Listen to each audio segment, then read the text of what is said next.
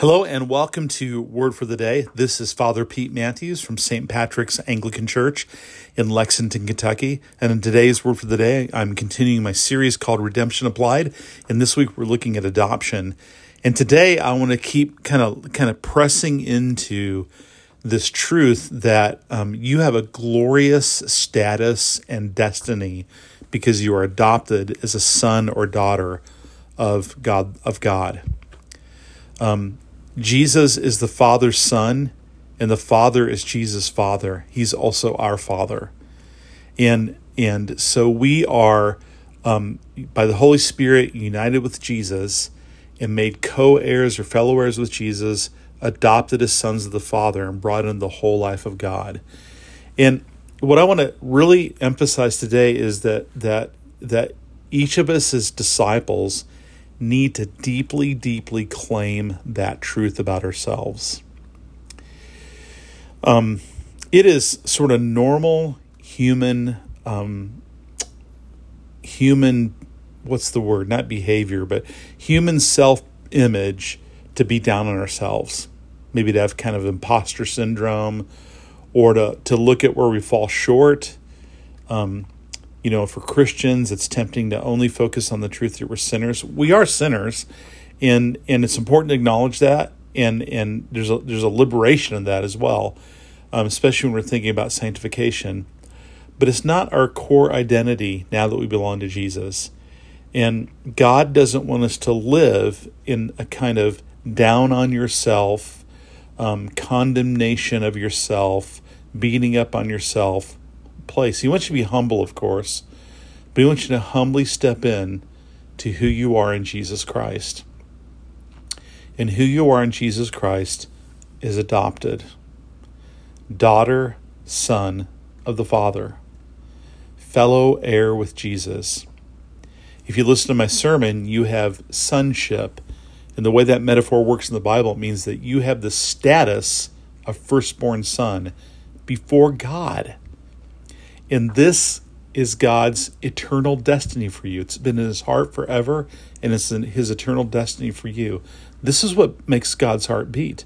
This is how God sees you. This is how God relates to you. This is how God accepts you.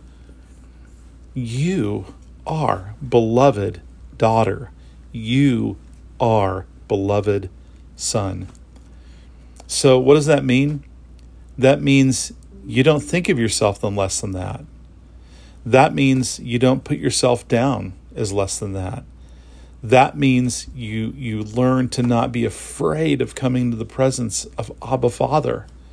That means that you learn how to not fear um, for your eternal security in Christ, because it's not based on who you are and what you do. It's based on Him and what He's done and you step into this identity and you claim this as your core self identity.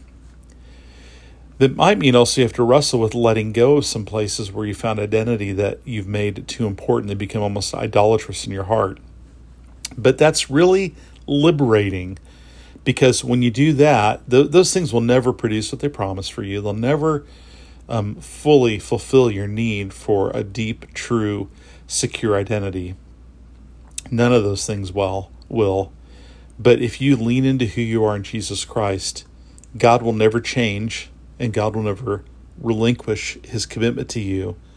And he'll never relinquish his designation of you and his adoption of you as daughter or son.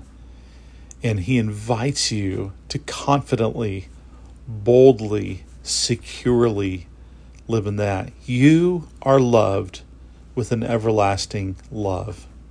You are fathered by the perfect Father. I know some of us, um, none of us have perfect human fathers and mothers. None, none of us do.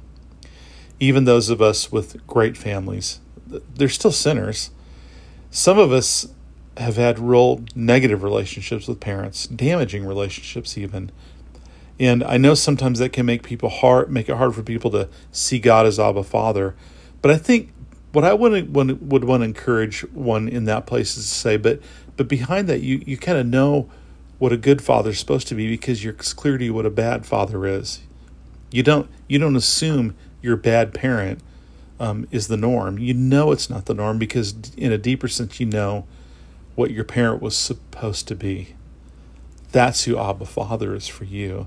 It may be harder work. It may mean your um, your visceral tendency is to recoil from thinking God is Father, but I think as you press into this truth and, and learn how to daily receive it, you can transcend that and you'll find healing and you'll find a place to go where you have a Father who who never fails you, Father who who never drops the ball, a Father who never rejects you, ever, ever. Jesus said, "The Father holds us in His hands, and nothing can snatch us out of those hands." And that's true because we are baptized people. Therefore, we are adopted daughters and sons.